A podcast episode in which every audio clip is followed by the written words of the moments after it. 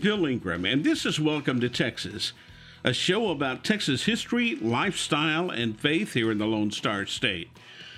On today's show, I'll take you back to 2008 and we'll look at the harrowing night that I spent at the transmitter site during Hurricane Ike.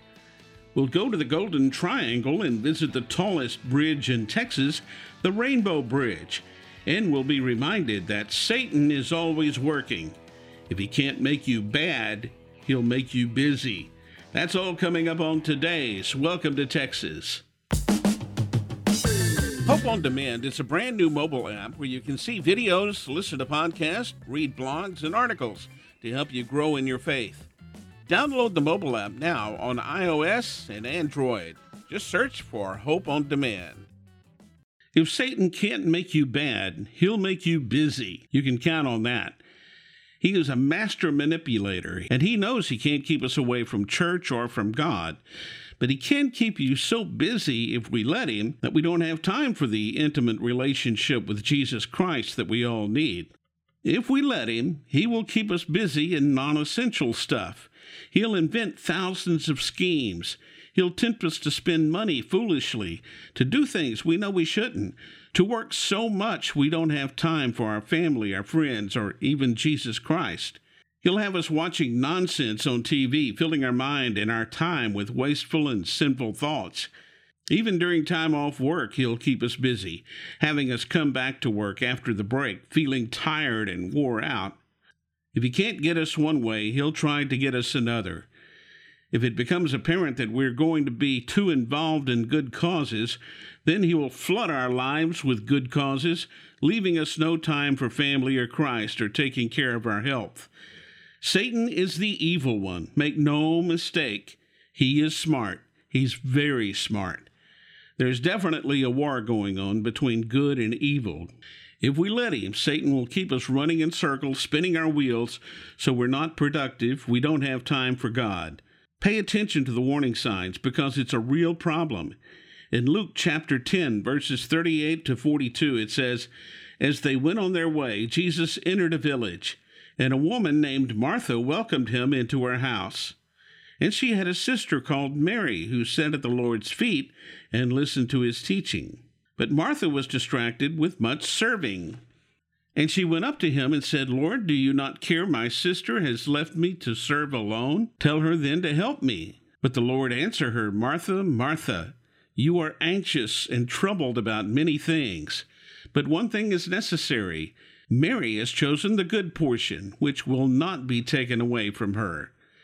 And John 4 1 says, Beloved, do not believe every spirit but test the spirits you see whether they are from God, for many false prophets have gone out into the world.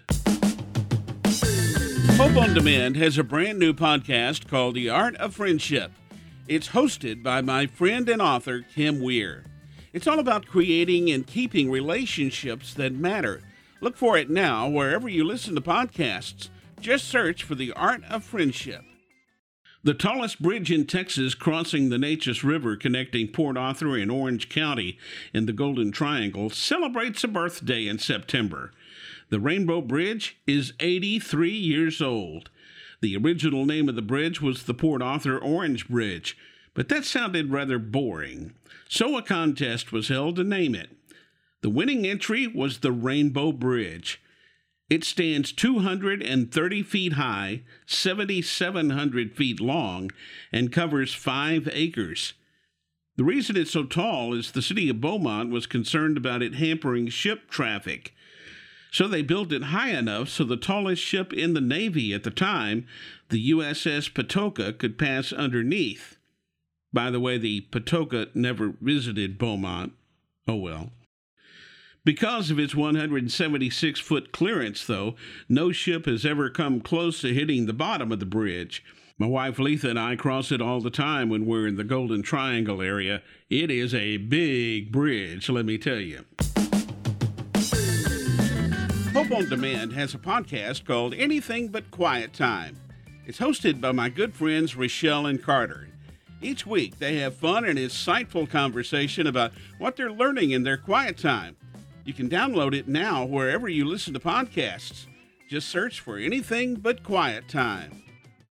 13 years ago, on the morning of September 13th, 2008, the eye of Hurricane Ike approached the upper Texas coast and making landfall at 2:10 that morning over the east end of Galveston Island with a huge storm surge and then traveled north up Galveston Bay along the east side of Houston.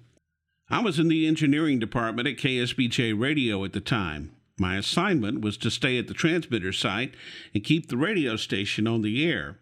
I had to clear alarms on the transmitter about every 20 to 30 seconds once the storm hit.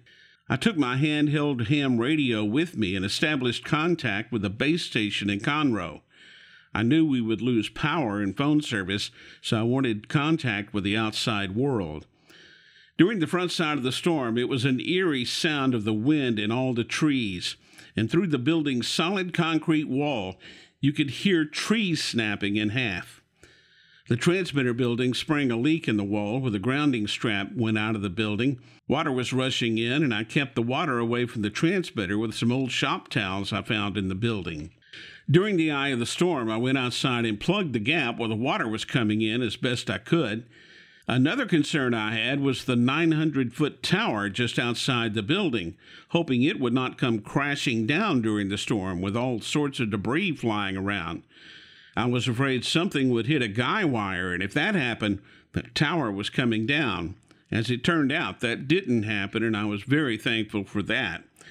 It was a long night, though, to say the least. When the sun came up the next morning, the storm was pretty much over, but driving home, the entire area looked like a war zone.